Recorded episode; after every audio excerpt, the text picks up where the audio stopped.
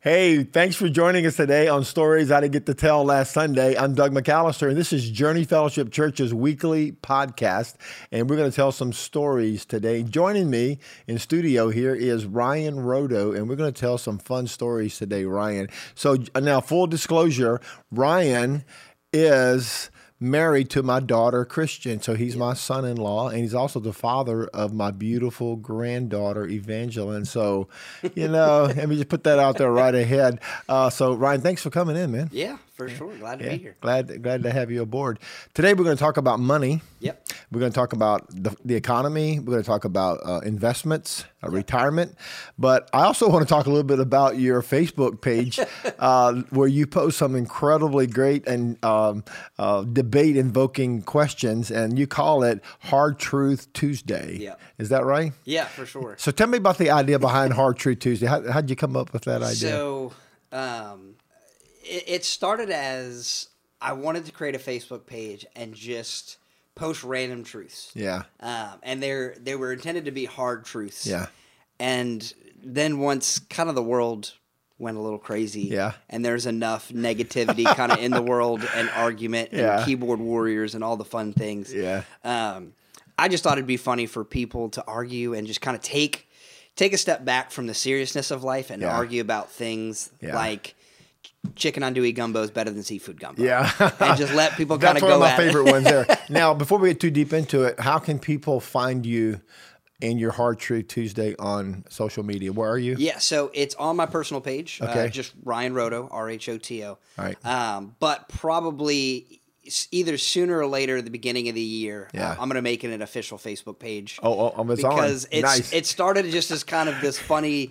I'm just doing it for fun. Yeah. Um, and I still am. Yeah. But people are kind of taking a liking to it, so I was like, let me get it off of my personal. But page right and now it's on your separate. personal page. Right now it's on my personal page. Ryan Rudo on Yeah. Facebook. So tell us some of your favorite ones, man. What are the ones that have created the most controversy or conversations? Uh, One that shocked me the most is, and I didn't, I didn't expect it all, um, at all, I should say, Uh-huh. Yeah. was um, soft bacon's better than crispy bacon. oh, really? Yeah. I, I just, I enjoyed chewy bacon, Yeah. and it got like a hundred comments. So- and I did not expect that. You'll take a an everyday uh, product or service and compare it to another one and say which one is best, and then Yeah. people pick the one they like best. So For sure. I love bacon, man. And sometimes when I go to Cracker Barrel, I'll say, "Hey, can I get my bacon soft?" Yeah. and they always frown at me like, "Oh, I don't know if we should do that." It's like I just don't like hard burnt bacon, you know? The only time I think bacon should be crispy is on a sandwich. Yeah, It's like a BLT Yeah. or on a burger. I agree. Yeah, Um, or bacon bits in your yeah, salad. or bacon bits. Uh, but other than that, if get it's going with that. eggs or anything, Yeah, else, man, just for soft breakfast, bacon. you know, I don't like a plank of bacon next to my eggs and grits. I want Yeah. something that you can enjoy. I don't know Absolutely. if that's safe or not. So, who won the debate? Who's who's what bacon's Um, the most popular? Well, you know that's why they're called hard truths. Yeah. Yeah. Everyone's got an opinion, but mine's right. So, So, what is yours? 'Cause I know yours is the right one. What is that? so honestly, I think crispy bacon won. There was a lot Really? of people that came and were very upset. Yeah. Uh, and my favorite comments is um, one one of my buddies, honestly, that I work with. He always Google searches how to delete Facebook friends and puts a puts a snapshot of you don't you don't deserve it. Another one was actually Matt Wilson. I posted. Uh, Fire trucks are just water trucks. and for those of you Yeah, who don't that know may be Matt, offensive to a fireman. he's a fireman, and Yeah. he, he's he's like, hey man, take this down. Like he's very upset about Would you compare it to? nothing. I just I, so hard truth is either we we can debate certain things, or I'll just post like random facts. Oh, just And something so that- it was just yeah. fire trucks are really water water, trucks, trucks. yeah. and it's just kind of like when you think about it, it's- Yeah, just a truck what that they carries are. water. Yeah. All right. What's another example of uh, Um, hard truth? I'm trying to think of another one that really sparked a lot. Oh, uh, so this was one of my first one, which is, and I'm glad Yeah. we don't. Uh, Starbucks is overrated. Yeah. Oh man. yes, way overrated. If Yeah. you, for the typical person, Starbucks is great. It's like, hey, it's coffee. Yeah. Uh, you get it, you go, you call it a day. They kind of just branded themselves. Yeah. But as a whole, the coffee itself is pretty bad. Yeah. It's way overpriced. Yeah. And you have to put in seven adjectives Yes. before the coffee. It's like, okay, this is way too Exactly. much work to get a cup of coffee. So you, know? talk to anybody that has either sold coffee or Yeah. drinks coffee regularly, and they're like, Starbucks really isn't that good. Yeah, it's, just not good no. branding. Now you know I visited the original Starbucks in Seattle. Seattle? That's yeah, awesome. it's in uh, Fisher's Market or whatever it, the Yeah. area is called. Uh, it's still there. The original one is still there. It's small, crazy. and it was standing room only. It was insane. Yeah, Oh, we, I believe it. We were in Seattle for something. I forgot it, uh, what it was, and we went through that market area where the original one. It's almost like a cult following. It's kind of it scary really because is. it's like it's almost like a status symbol. Yeah. People do it just because they have the brand in their hand because Yeah. can't be it can't be the coffee. And you know they were Can't be the brilliant. coffee. it can't be the coffee. It's got to be the brand. Uh, he was brilliant. The guy that uh, that bought the company and turned it into an international Yeah. powerhouse. They were brilliant in marketing, man. You know because they took they took a very inexpensive drink and charged you twenty times the price for it. yeah, oh for sure. Brilliant. Well, Yeah. they always look down on me. As Yeah. if, if I ever have like a client meeting there, I'll just order a black coffee. Right. And they like look at me because it's like a dollar twenty-five. Yeah, exactly. And they're expecting me to order Yeah. some seven dollar drink. And I, I, I, I just, I just savor the irony in Starbucks. They are a multi-billion-dollar corporation pretending to be socialist. oh yeah, it's. That's just to me, it's so goofy. I love- Just be honest, man. You're making a fortune.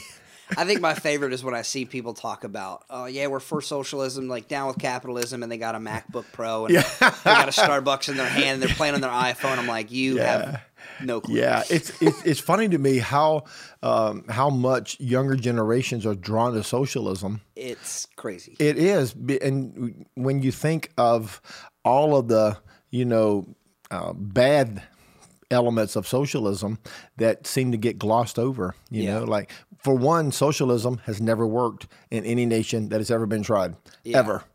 You know, uh, the Union of the Soviet Socialist Republic, the most aggressive Yeah. military power of the 20th century, took over about 20 or 30 nations and instituted socialism, collapsed of all its failed. own dead weight. yeah. You know, some of the socialist countries today, uh, North Korea is is socialist. Um, who else is Venezuela, Cuba? And it's yeah, Yeah. Venezuela's rough. Venezuela went from the largest oil were exporter growing. in the world. they were huge. Yeah, and Venezuela has an oil rich country that now can't even produce toilet paper. Yeah, it's After insane. 25 years of socialism, you know, it's easy to be socialist when you have, um, you know, uh, comfort and prosperity, and Yeah. you, you're talking about some utopia that doesn't really work. You know, well, I'm socialist until you realize that uh, in the end you got to give up all of those, Yeah. you know, benefits Well, of and I think I capitalism. think the problem is, in a perfect, perfect, perfect world, socialism could probably work. yeah, Like it could. I agree. The problem is people are involved. And you know, we take out the central component of truth is that is the fall of man, the original Yeah. sin. When you when you understand your worldview goes through that lens that everybody has a fallen heart, everybody's capable of wickedness. That alone cancels out the effectiveness effectiveness of socialism because once you get a wicked heart involved, then it becomes about amassing power and wealth, Yeah. not about distributing equally. Correct. So it sounds good on the surface, but whoever becomes the ruler in the socialist world, he amasses power or she amasses power and wealth, and everybody else lives on, you know, crumbs. breadcrumbs. Yeah. So, yeah, anyway, so that's interesting. so I think Starbucks is a great example of that. You know, they Yeah. pretend to be socialist and they, they, they are politically correct and they're, they're woke and all the other things that, you know, the culture demands today. But truly, who they are, they're a multi billion dollar corporation that's sweeping the world Oh, for sure. pretending like they're socialist and they're not. So that's why I can't drink their coffee. I don't take them serious, you know. And I can I can deep dive into that. There's a a guy named Simon Sinek, if you've heard of him. Mm-hmm. Um, he he has like a 15 minute clip on. Not I don't want to say what's wrong with millennials, but Yeah. like kind of the thought process Yeah. thought process around it, and he gives Yeah. five key points, and it's very it's very enlightening to kind of see. Yeah. Um, once you kind of understand how they were raised, how they grew up, it's really Yeah. not you know strange that they think the way they think. Yeah, You know? and and I think socialism is so um, uh, alluring because it sounds l- like you know a great way to Paper, live. it sounds amazing. yeah, other than it doesn't work in, in real life. Yeah. you know, um, I was go- I was gonna I was gonna say about socialism. Oh, I know. Uh, I grew up in the 80s. Yeah. And, you know, uh, Ronald Reagan was president, and Mikhail Gorbachev was the leader of the uh, of, of Soviet Russia. And I remember the battle between uh, free market capitalism Yeah. and communism. And you know, ironically, all of the media in America was on the side of the Russians. You know, all of the all the billion dollar corporations were siding with communism, and Reagan just stood strong. You know, Yeah. and said, "No, free market capitalism is the best methodology ever tried to run an works. economy in the history of the world. It has its flaws. We all know that. Yeah. It does cater to people's greed and it does get out of control, but it works better than anything else ever tried. Correct. You know, uh, because it really unleashes the power of the individual.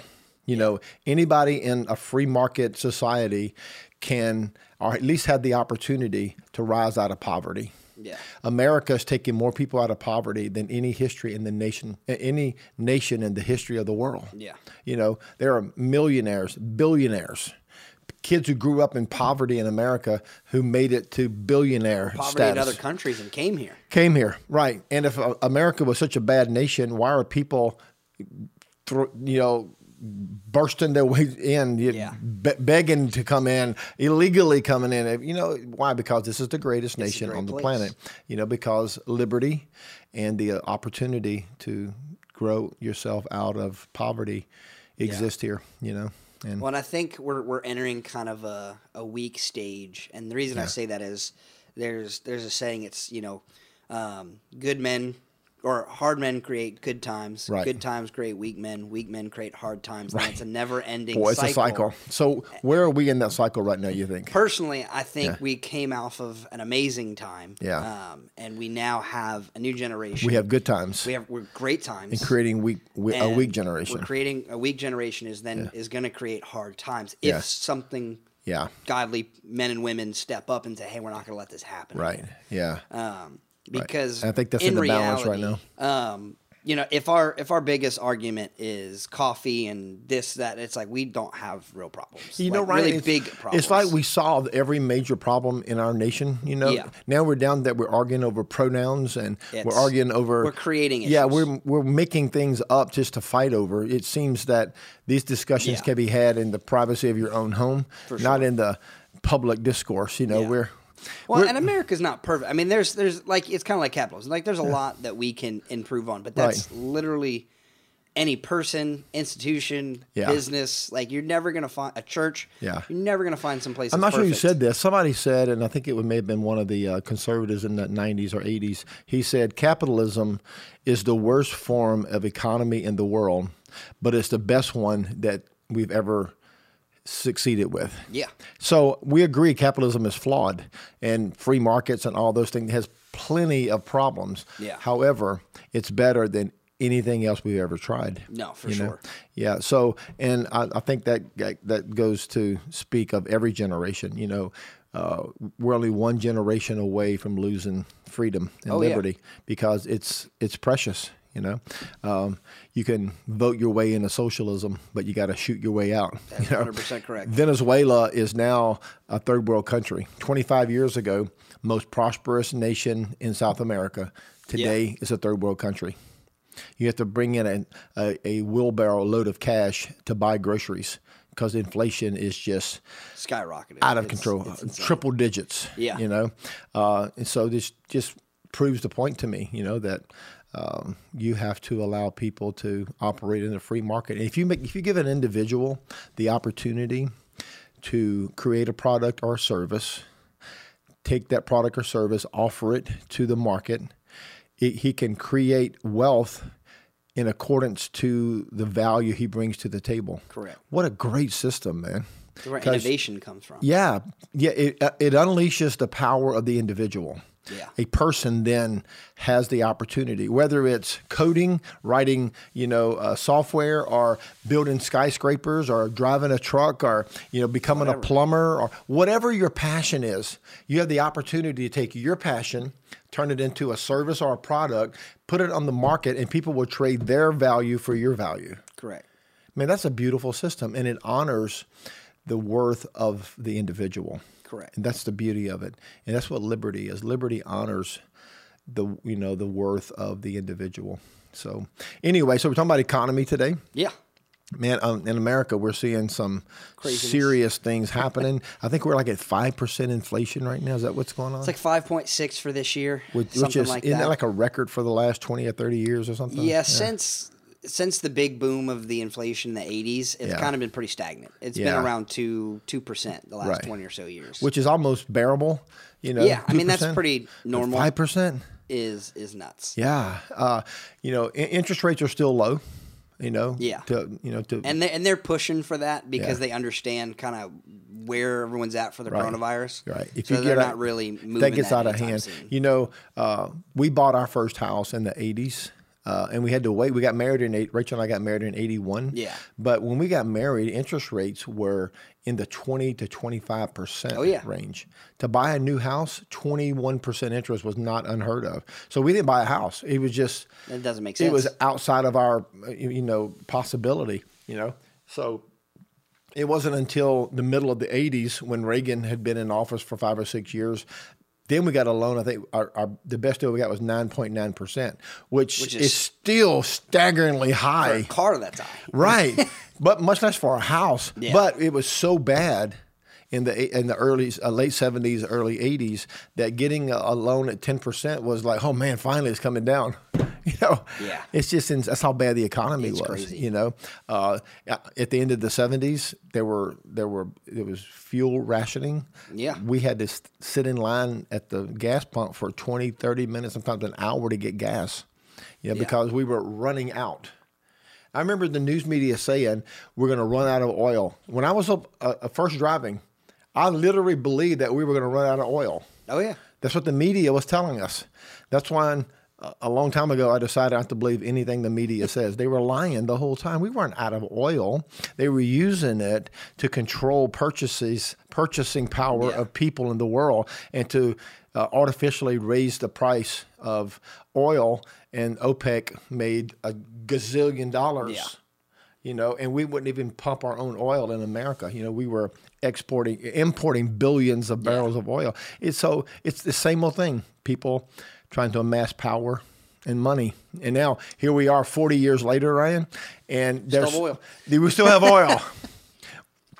Now I still have it. Now we have it more than ever before. Yeah. Th- There's there's enough oil to last uh, ten thousand years. We're not going to run out of oil. You know, in fact, our whole economy is built on uh, energy from oil, natural gas, and coal, which ironically is the three areas of energy that the green movement is trying to do away with. We're pretending like there's enough wind and solar power to replace oil and gas and coal. It- You know, it- we would be a, we would all be living in the Stone Age today without that's- energy. That's the issue. I, I and you can blame our our uh, meaning my my generation is it took us years to build up the oil industry. Yeah. It didn't happen overnight. Right. And they're expecting that the green deal is just going to happen overnight. Like, Right. That's the problem with ideas nowadays. Yeah. Is we live in a microwave world. Right. We want it now. We want it right now. Right. The problem is the world is, works very much so like a crock pot on low. Yeah. where It it, does. takes 10 12 14 hours to cook something right. And but it we take- want it i want it in two minutes It takes generations to build energy. is we can't just cut oil out and Right. replace it it's we don't have the infrastructure we don't Right. have the technology we don't have anything set up to do that Yeah. now we can Yeah. i'm down for a deal that's gonna you know do it over a 50 year period of time Yeah. but you guys want to do it in five years and to pretend like we, the, the technology exists is a joke. yeah We can't build enough windmills and solar fields not fast enough No, and we- we'd have to cover half of the country with solar panels Yeah. and most of our coastlines with windmills. You know, and, and what happens when the wind stops blowing? yeah What happens on a a, a, a month where there's You a gotta lot of use generators to lot keep of 'em cloud? Yeah, and what's generators run on? You know, oil and gas and coal. Yeah. You know, it, we're pretending that we have a solution that, that's not there, and that's why I don't take global warming serious. Yeah. Now I believe that there is weather changes. There always has been for thousands of years. The weather has changed. I just don't take the global warming movement serious because they keep wanting to tax their way into uh, into a green economy. Yeah. So if uh, if the Green New Deal or the you know the new energy sector was was real, uh, I don't think that we'd have to eliminate one to have the other. Yeah. You know, just show me how solar works. Why don't you live on it? All the guys who are promoting solar and wind and other renewable sources, great. Why don't you show us all how it's done? Yeah. you know but instead they get their private jets and fly over to another nation rent a limo to take them to a meeting in this massive meeting hall that's powered by by uh, you know fossil fuels everything their their carbon footprint for one of those global summits you know is enough to cover a thousand lifetimes for me and you so i don't take them serious Yeah. you know uh, and every time they promote a new you know uh, carbon tax it just lets me know their real motive is to take away wealth from common people like me and you Yeah. who use gasoline to you know run our cars and use we use natural gas to heat our homes you know those are the real things because we live in life every day we fill our, our tank up you know in the last 12 months gas went from $1.50 to $3 a gallon Yeah. yeah, so that's that's huge. That's a tax. That's a direct tax on on people like me and you. You know, it it costs twice as much now to fill up our tank. Yeah. I mean, for I, I bought my car in 2016, Yeah, and I don't think I've ever spent over forty dollars to fill it up. yeah, um, since I've owned the car. Right. And it was forty nine dollars, forty eight dollars yesterday when I filled it. yeah. up. That's And I was like, unbelievable. That's insane. My pickup truck. I have a, a 22 gallon pickup uh, Yeah. tank, and it, it cost me seventy dollars to That's fill insane. up now. It, it just it's just ridiculous. Last year it was thirty five dollars. Yeah.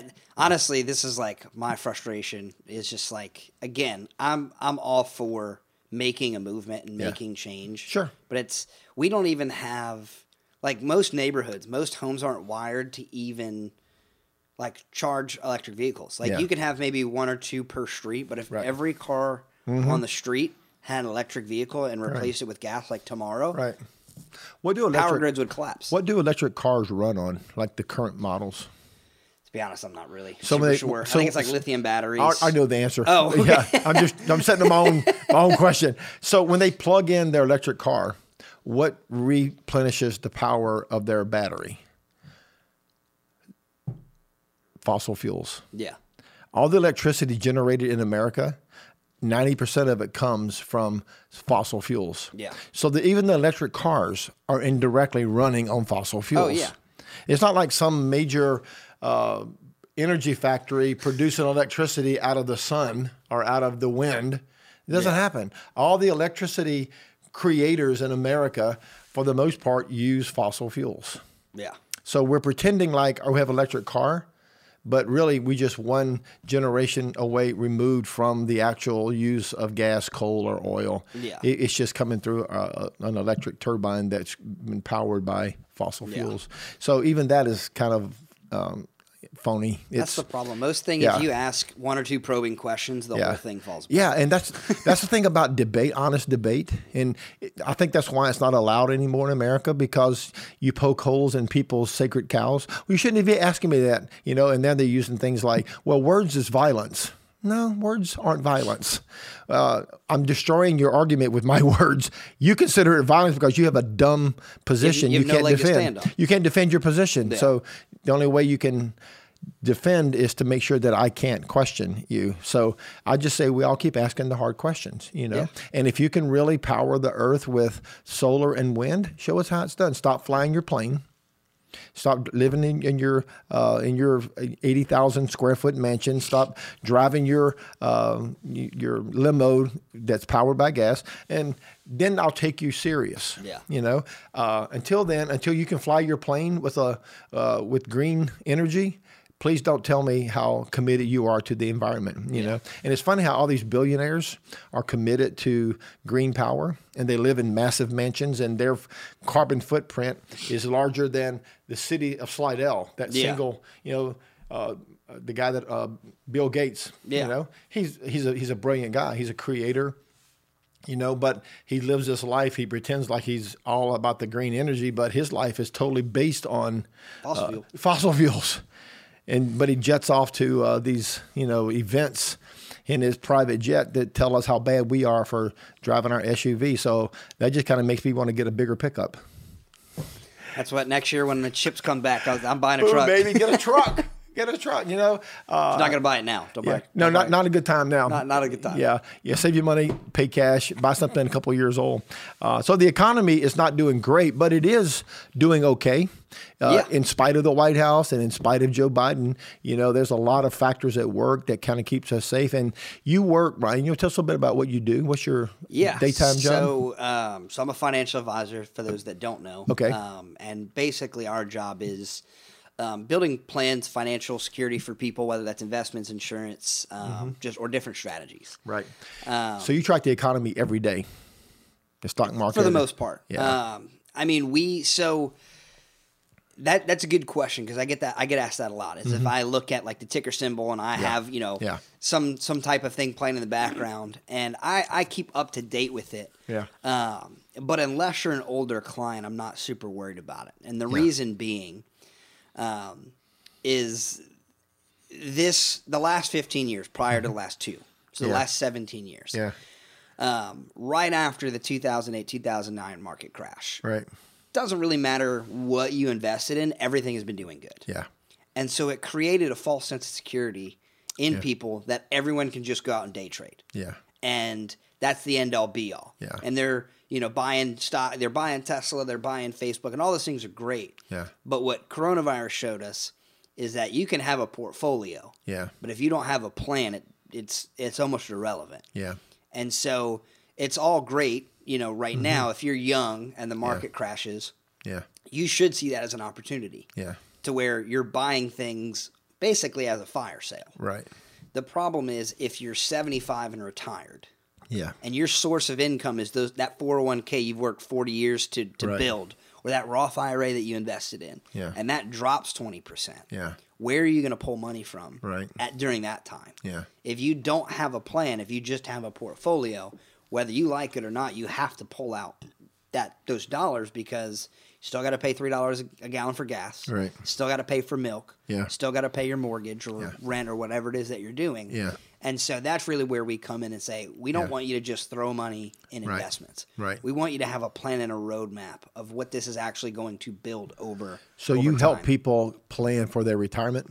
Yes. Plan for their retirement, um, plan for kids' educations, Yeah. uh, their future, Yeah. or s- just something simple to buy a house. Yeah. You know, I have clients all the time that, you know, they're, they're young married couples, they want to buy a house. Mm-hmm. We kind of just talk through, one, one, we talk through their beliefs Mm-hmm. because that's the first thing. Because there's, there's godly finances and then there's just worldly finances. Right. And so you kind of have to navigate like what are your beliefs Yeah. as far as do you want to be out of debt? Do you want to do this? And that's Yeah. one of the things that I love is I also get to pour into people about their finances. Yeah. Um, but you know, we can go through from a mathematical standpoint right now. Yeah. It really makes zero sense to put any money down when you purchase a house. Really? Like it just it doesn't make any sense. Wow. Because from a mathematical standpoint Yeah. you getting a 2.75% interest rate that's locked in guaranteed for the life of the mortgage. Yeah. You can get an RD loan, at least in southern Louisiana, they're very common. You can get 0% down. You Right. Mm-hmm. pay closing costs, the appraisal, um, and the inspection, and that's it. Yeah. And you're done. Because f- from, again, mathematics say, I can beat 2.75% in the market Yeah. seven days a week, Yeah. all day long, basically forever. Wow. There's going to be times where obviously the market's going to tank. Yeah. But if you're in, if you're in it for the long haul, if you're in it for 20 years, Yeah. doesn't matter. So investors need to think I'm in this for the long haul, not worry about every dip and every day changes. Dep- depends on what you're invested in. Is that right? So, like something, give us an example. so for instance, when we when we sit down with a client, we want to understand what their objectives are Yeah. for the investments. Yeah. Because taxes are probably the biggest key to investing. Yeah. to where if you're if you're saying hey my main focus is i want to buy a house in three years and i just want to invest money Mm-hmm. to do that i i kind of again i just ask some probing questions of Mm-hmm. one do you understand the taxes that you're going to pull out on any of the gains that you invest in Yeah. i said two is that three years time sensitive or is it like in three years i need to pull money out Yeah. because what we don't want is one you to invest money into a mutual fund or ETF or whatever it is that people are inve- that want to invest in. Yeah. And the market crashes the month that you're trying to buy a house. Yeah. If you don't have any flexibility, that's a terrible idea. Yeah. Because if the mon- if the market tanks, you just kind of lost Mm-hmm. any money. Right. If you're if it's not growing by a certain percent, Mm-hmm. because individual like accounts that aren't in retirement funds, Yeah. they're taxed at short term and long term capital gains Right. mediocre American, you're going to pay anywhere from 15 to 20% on those gains. Wow. So before you do anything, you're going to lose 15% of all your profits Yeah. the second you pull any of that money out on Yeah. any of the gains. That's huge. That's a huge. so you need to, we just need to think through that. Most Yeah. people aren't aware, like the Yeah. whole GameStop AMC craze. Yeah. Where people, they put money in, they made 10 grand, they pulled out. Yeah. Because they did it within 12 months, ordinary income tax is going to be taxed on all of those gains. Right. But most people don't don't know that Yeah. because they're day traders and they're not intended to know that. So they'll lose a large portion of that. well, they're just going to be shocked when Robinhood sends them a 1099 in the mail. They're Right. like, what? do- I owe taxes on the 10 grand I made. I'm like, yeah, you owe. You have to be very aware of how things are taxed and Yeah. how the market actually works. Yeah. So the biggest thing is we want to understand their objectives. Right. Um, of why are you investing the money? Right. Do you, are you just investing because you, your grandpa told you to invest? Yeah. Like we need to come up with an actual strategy. So a around young family with two kids in their mid twenties, both work. How much of their money should they be investing for the future? So this is a blanket statement. So we we pride ourselves on individual planning. Okay. Because the conversation that I'm going to have with one married couple is going to be vastly different than the one that I have Gotcha. with another. Give us a But as general- a, as a blanket statement, the the the the theory is 60 20 20. Okay. What's that? Break so it down. first of all, ten percent off the top to God, please, for Yeah. tithing. Yep. Um, he's going to bless the other ninety percent, but of the ninety, it's 60, 20, 20. Okay. Sixty percent should be fixed expenses. Yeah. Mm-hmm. that's your mortgage, your car, gas, groceries, all that stuff. You're living. Yeah. That is how you can determine if I'm living within my means or outside of my means. If you can live on sixty percent, you of can your live off income. to sixty percent. Yeah, and then what's the twenty twenty represent? Twenty percent is spending. Yeah. You have fun. You work to go on vacation. Yeah. Do those things if you can afford it. Right. If you can afford it, the twenty percent spending and the twenty percent of savings. Yeah. Now that can be across a few things. Yeah. A few different things. Five percent, let's say, can go into your four hundred one k. Right. ten percent should go into your savings until up to a certain amount, Right. And then five percent can, let's say, go into a Roth IRA. All right.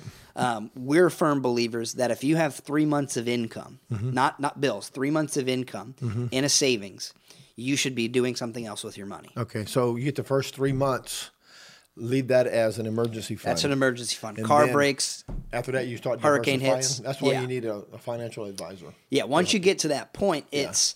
For instance, if let's say you make five thousand dollars a month as, Okay. a, as a household, which Okay. is pretty common, All right. um, 15 grand in a savings account is what you should hold. Gotcha. Anything above that, when you look at the, the current atmosphere, you're losing 5% on that money this year. yeah. You're just Because of automatic it- because, because of inflation. But it's still important from the cash standpoint because if an emergency arises, you don't want to have to look at the economy. Right. You don't want to have to look at the market. You want to be able to go into your, your bank, Yeah. transfer money or stroke a check to say, hey, I need a new roof. Right. Mm-hmm. Car broke. I need a new car. Whatever the case is, it's all about liquidity. Do you know the percentage of families in America that have three months' salary set aside? Oh, it's less than five percent. It's Wait, uh, the whole cut, five percent, less than five percent. have three months. Oh yeah, it's eighty-four percent of Americans have less than thousand dollars in savings. Now that was obviously before the stimulus payments, so we Yeah. may it may be a little higher. But still, It the is- vast majority of the people vast live. majority live paycheck to paycheck. It's a very high percentage. incredible. It's like mid seventies, mid eighties. It's very high. That's incredible, man. It's insane. How do people get through a crisis then when they're? Credit cards.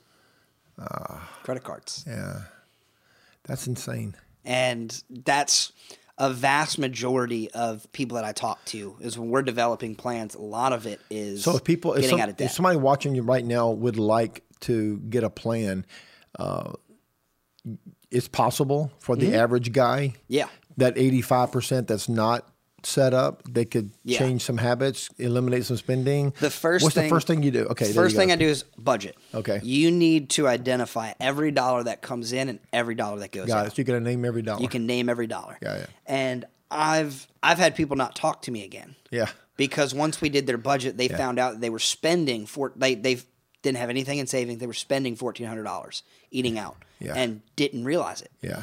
because the problem is is you have this magical card. Yeah.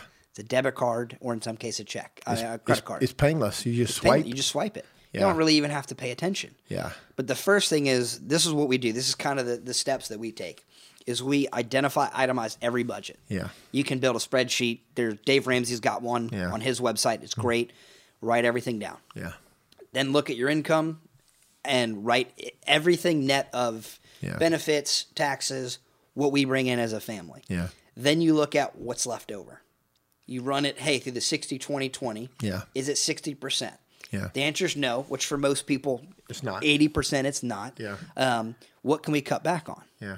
If we can't really cut back on anything, it's, hey, we have to work with what we have. Yeah. So then it goes, all right, let's free up, let's start paying some of that credit card debt off because that'll free up 300 bucks a month. You know, now we're at 70%. Yeah. And we're slowly trying to widen that gap. Yeah. The problem is people don't want to do the the, the short term. Yeah. Again, it's a very microwave generation. Yeah. They want to they want it right now. It doesn't work that way. Right. It took you 5 years to get into credit card debt. You're not going to get out in 5 months. Yeah. And so the first thing again is the budget. The second thing I do um and people people look at me like I'm crazy until I I, I break it down is I actually have them rearrange their bank accounts. So think of it as three boxes, three boxes stacked on top of each other. Okay. You have a savings account, you have a checking account, you have another checking account. Okay. Change all of your direct deposits to your savings account. The second I say that, people are like, "What?" Bear with me. So you, all of your income, everybody's income goes into the savings account. It comes into a giant pool. Gotcha. The bad thing about this, you need to have the savings to do it because once you identify and write down all your bills, Yeah. on the 30th or 31st of every month, you deposit what your bills are one time into your checking account. Yeah. As long as your bills are set up on auto draft, Yeah. you've just paid your bills for the month. You don't even have to look at your checking account for the rest of the month. Right. Because everything is set up, Boy, it's that's brilliant. itemized, it's ready. Very, what a good system. And then the second one is we call it a, a wham card, a walking around money. That is your spending card. Mm-hmm. Yeah. You then take whatever the desired amount, hundred bucks a month, five hundred Yeah. bucks a month, thousand Right. a month, depending on the family. Yeah. and you put it in a separate debit card. Right. That way, when you're out, you're out. You're out, you're out. Yeah. And you can pull up your app, you can you can check it, you can say, "Hey, we have 300 left, we have 200 left, we have 100 left." Right. The problem is is everyone just has the glory checking account where Right. all their money comes in, all their bills come out, all their spending. Right. There's way too much activity, there's no way to track it. Right. And they're trying to save whatever's left over. Right. In this way is if you for, if for instance have $5,000 of income, your Mm-hmm. bills are 3500 and you as a family decide $500 is what we're going to spend. On the first of the month you put $3500 into that account. Mm-hmm. You've paid all your bills. There's $1500 left. Right. And you give yourself $500.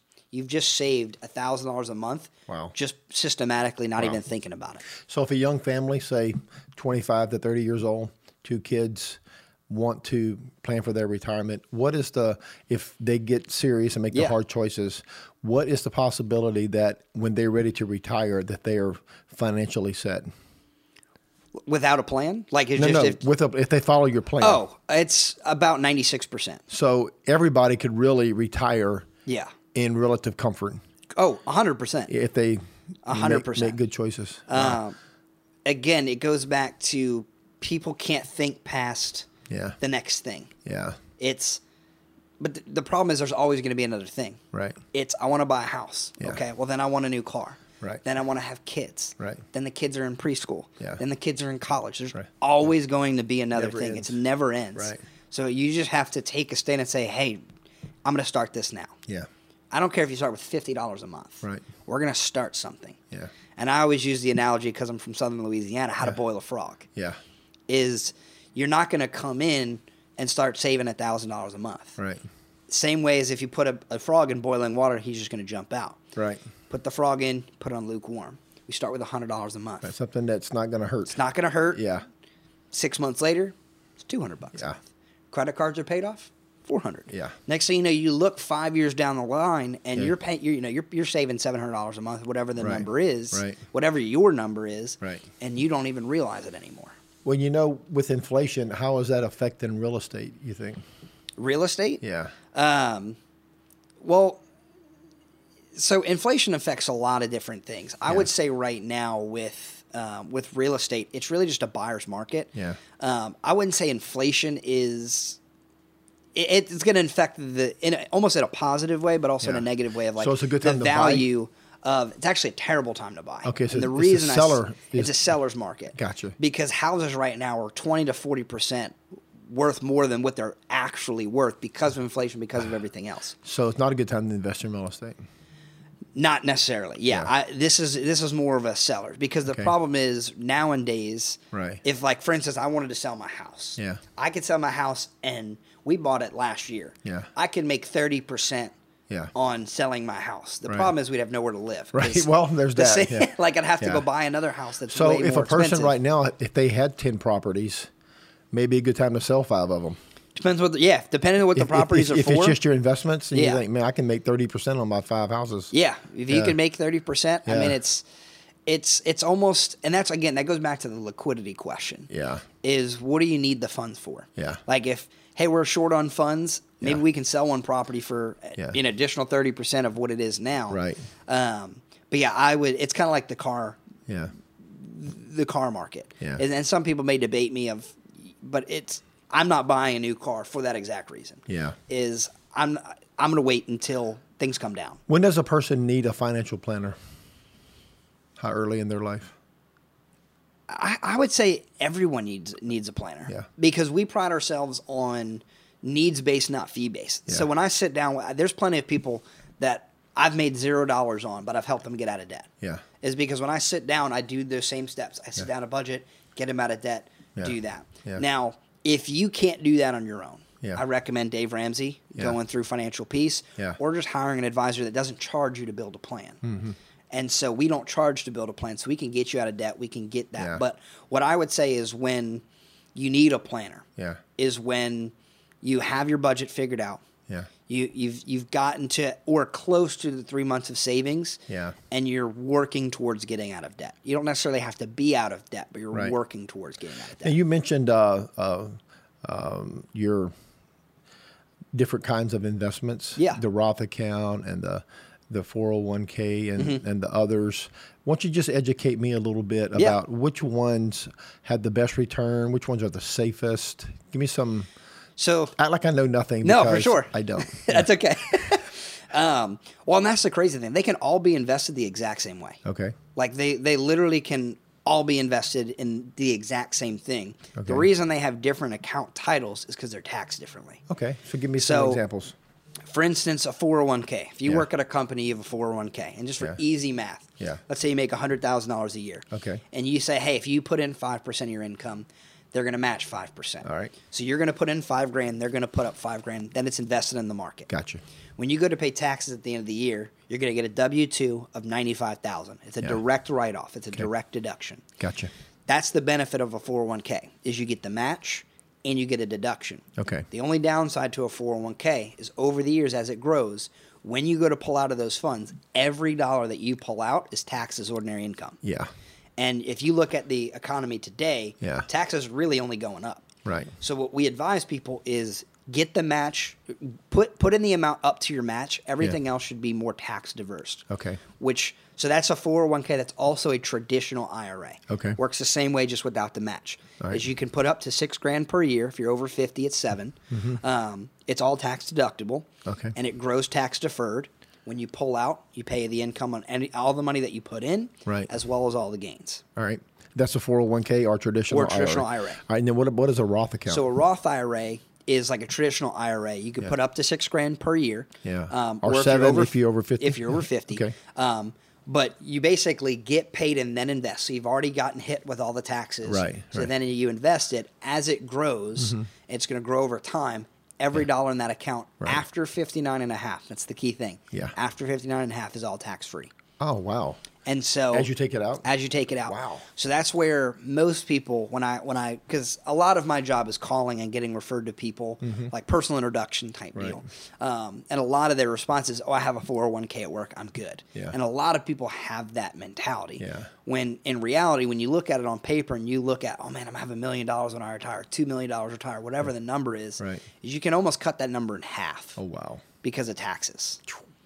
And or at least 40%. Yeah. And so when you think of it that way, it's that's where we, we come in and say, hey, let's take some dollars and put it into a Roth. Mm-hmm. And this is where kind of the strategy comes in is when we're retired, how do we pull out the least amount of your 401k that puts you in the lowest tax bracket, Right. Mm-hmm. pull the rest out of the Roth because now we're not paying income Is taxes. there any penalty from moving from a traditional IRA to a Roth? Yeah. You got to pay. It, so that's called a, um, a Roth conversion. Okay. Which is basically you're taking money either out of a, out of a traditional IRA or a 401k Right. and moving it into a Roth. So let's say you wanted to do 6,000 per year. Right. Is you take it you're moving money from a traditional IRA to a Roth, you're going to get hit with $6,000 of income tax. Right. So that seems like- that seemed to be a lot of money though. that's that's pretty steep, huh? Well, $6,000 uh, that that'll be taxes or any income. Yeah. Um, and in reality, not really. Yeah. So, for instance, if you let's say you're a single individual that makes under, I think it's like eighty five thousand is like the Okay. the mediocre Yeah. tax bracket. Let's say you're making seventy. Okay. And you move over six grand, you're only going to get taxed at seventy six. You're going to get taxed at seventy six thousand. Yeah. But if you're thirty, Yeah. you're paying a little bit on taxes now. You're probably paying. Five hundred bucks, thousand bucks in taxes, Gotcha. but that six grand is going to grow tax free. I see. Over So thirty years, You'll make that money back exponentially. I got you. exponentially. Yeah. Now, if you're 50 Yeah. or older and you're wanting to do those changes, Just you go don't really straight to the have. Roth if you don't. Yeah, you don't really have that big of a runway. Yeah. Um, yeah. And that's why every individual, like every meeting that I do, is is is very different. Yeah, I understand. Yeah. I Just think it's because a general everyone's. answer. in- oh yeah, no, no, no, Yeah, for I get sure. it. I understand what you're saying. So let's say that a uh, a a 30 year old is planning to retire when he's or she is 65. How much money should they have in their retirement account? Uh, and I know you can't give an answer for No, no, no, for everybody, but sure. So- um, just give me a general idea Anywhere from one to one point five I- is is realistic. to go for the rest of their life. Will they live on the principal or the interest or both? a little bit of both. Okay. So, and that's kind of where you can do almost simple math is where, hey, if I want to live off the interest of a million dollars, Yeah. Well, when you're retired, you want to be fairly conservative, so you're probably you're you're only shooting for five six percent. Yeah. So that's fifty to sixty grand that you'll live off of Yeah. of a million dollars without ever depleting the million dollars. So you can live pretty comfortably for the rest of your life. Yeah. The problem is when you start factoring inflation. So when Yeah. you have we have a we have a, s- a- a software that shows us. Yeah. And it's crazy because I met with a 30 a 31 year old and Mm-hmm. they want to retire at 65 and they want to live off of 5 grand a year, which is 60,000 a year. Five grand a tax. month? Yeah, 5 grand a month. Gotcha. With inflation, we set it at 2.25%. Yeah. Over the time, it's $166,000 per year Yeah. to live off the same amount. Wow.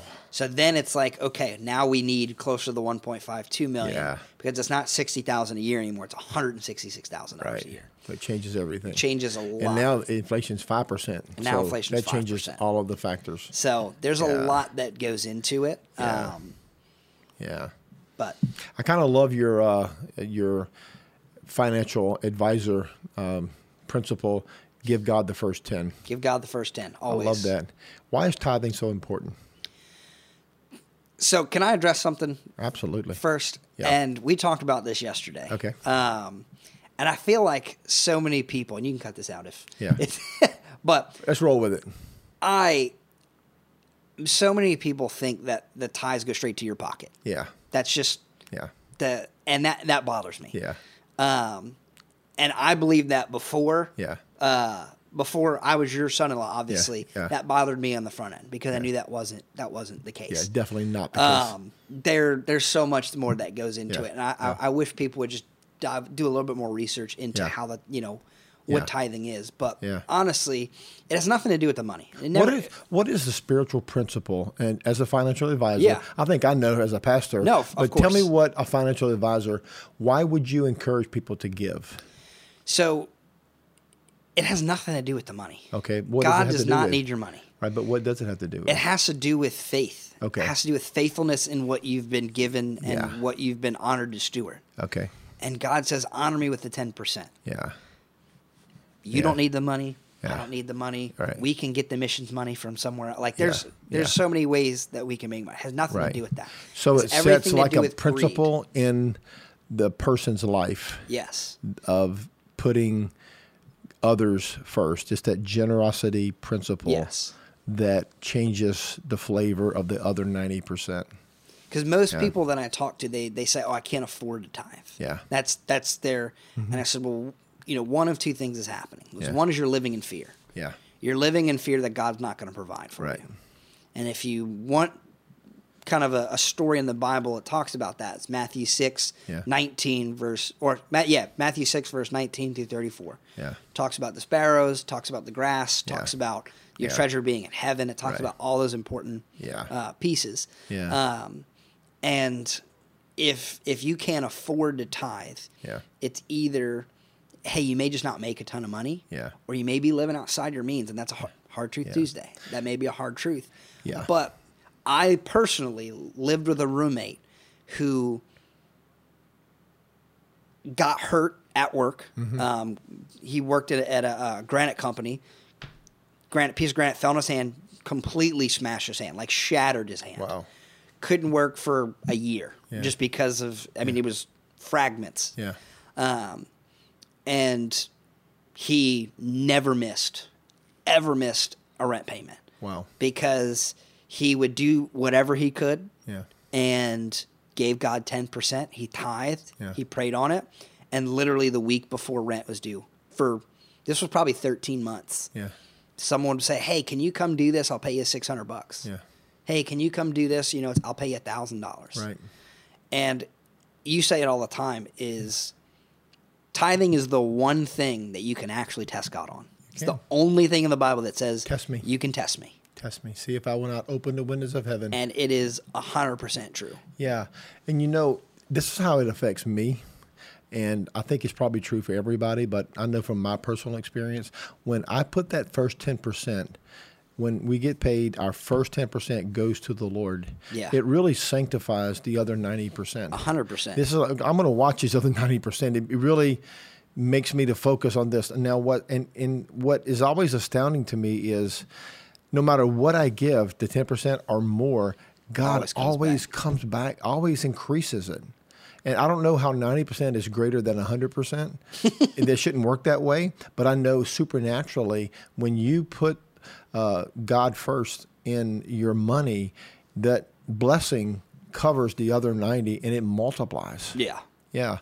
Oh, And for it- sure. it's just astounding to me. I've watched it, you know, as our church. You know, our church w- when we started Journey in 1996. You know, our first offering, the first weekend, we took in eight hundred dollars. Wow. The first weekend, uh, and we were we are a church of about twenty people. We took in eight hundred dollars. We gave the the first offering we gave was two hundred and fifty dollars. That we gave off the top of that first eight hundred, it wasn't ten percent. We gave more like thirty percent of Yeah. our first offering. To there was a missionary that came to our first service from to Poland. We gave him a check for two hundred fifty dollars.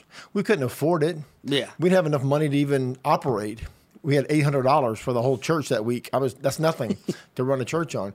But we believe in the principle that if you give God first, He blesses and multiplies. We gave that two hundred fifty dollars to that missionary to Poland that day, and we have for the last twenty five years been reaping that. That's awesome. We do that constantly. You know, we always tithe from our church's income to, to missions. You know, Yeah. um, one one uh, story I want to tell was some, we're almost out of time. We got to wrap it up. But one story I want to tell real quick was um, this was around the tenth year of our uh, operation as a church, uh, and the Lord really challenged me to give an entire weekend's offering to missions. Yeah. So we announced it to the church. Hey, on this such and such a day, it was in October of, I think, was it 05 or 04? No, 04 is, be- is before Katrina. We gave um, a whole week's offering, and we told the church ahead of time, whatever you pro- whatever you give, whatever you tithe, it's all going to missions. That weekend, we gave forty thousand dollars to That's missions awesome. in one weekend. But the Lord has given it back to us over and over and over Yeah. and over again. It, it, it's just mind blowing to me. You know, like you said, God doesn't need the money, but God your heart. blesses faith. Yeah. And He blesses a heart of faith. And then, you know, you'll reap what you sow. So, all right, let's wrap it up, Ryan. So, we talked about the economy. we talked about uh, investments. Yeah. We talked about financial planning. We talked about your Facebook page and your Hard Truth Tuesdays, which I love, by the way. uh, I'm excited when you launch your Facebook page for just Hard Truth Tuesday. Come back and let's do some fun ones Yeah, together. We'll absolutely. go through a bunch of them and laugh and talk. So, uh, For sure. an- Anything you want to wrap up with before we close out today? Um, all I would say is you know, I, I wanted to touch on the, on the tithing, you know, one more time is of how important it is of just trusting God, taking taking a step and there and, you go. and really, Right. really stepping out. Because like you said, there's never been a time where um, we've missed, Yeah. you know, a meal Yeah. or missed that. And I can tell you, it's not because of me. Yeah. you know, Um, It's the grace of God. It's the grace of God. You Yeah. know, there's we rely on it every day. That's Yeah. you know, God's my provider. I can do a million things for work, but if God doesn't touch it, it doesn't matter. Man, that's so good. Such good advice, Ryan. Um, And all, all, all I want is I want almost an awakening Yeah. um, of godly finances, of being good stewards of what we have, yeah. uh, and just understanding that there's more to life than that brand new car that you Yeah. absolutely can't live without, Yeah. or the house that y- needs to be 5,000 square feet, Yeah. or whatever the case is, Yeah. is live within your means, honor God, Yeah. He'll bless the rest. Wow. So. Great spiritual principles. Hey, thanks, Ryan. Of course. I have loved talking to you today, man. Enjoyed all the stories. Always fun. And we got so much more to talk about. So you got to come back real soon, okay? Yeah, And let's for talk, sure. talk some more about money, investments, and uh, It's a lot to unpack in, in It like is. 45 we minutes. Just, so I'm we trying just scratch to the surface, man. give you as much as I can, Yeah, but it so is a maybe lot. maybe in a few weeks or a month or two, whenever your schedule will Yeah. allow, come back and we'll pick up where we left off and bring some more hard truth. Part one. Tuesday. Yeah, this is part one. All right, we're gonna wrap it up. So this is Doug McAllister uh, from Journey Fellowship Church, and this is our podcast stories I didn't tell last Sunday. And my guest today has been Ryan Rodo. Uh, Ryan's a um, investment advisor, a money management guru. Uh, he loves Jesus. He's married to my daughter. He's raising uh, him and Christian are raising Evangeline, our, our granddaughter, wh- which we love so much, and we love Yeah. you, Ryan. Thanks for you your time guys. today. Thanks for. Um, uh, for visiting with us. And if you live close by, uh, if you're in Slidell or on the North Shore, uh, come visit Journey Fellowship Church. Uh, you can get driving directions. Download our app. Best way to do it, go to your app store, type in Journey Fellowship Church, uh, and download the Journey app. Uh, driving directions, service times, find a small group, get connected, plan a visit, or go straight to our website, jf.church church. You can go visit Journey online at jf.church. Also, if you're living too far away to drive, join us on the online campus. We have a full online campus ministry uh, that's staffed with a online campus pastor, a media director, and a host of people. And one of those guys is Ryan. Ryan runs the online sound uh, every Sunday. So join us either in person or online or catch us on the Journey out, watch some of the past messages. So this is Doug McAllister uh, on behalf of Journey saying, hope you have a great day from stories I didn't tell last Sunday.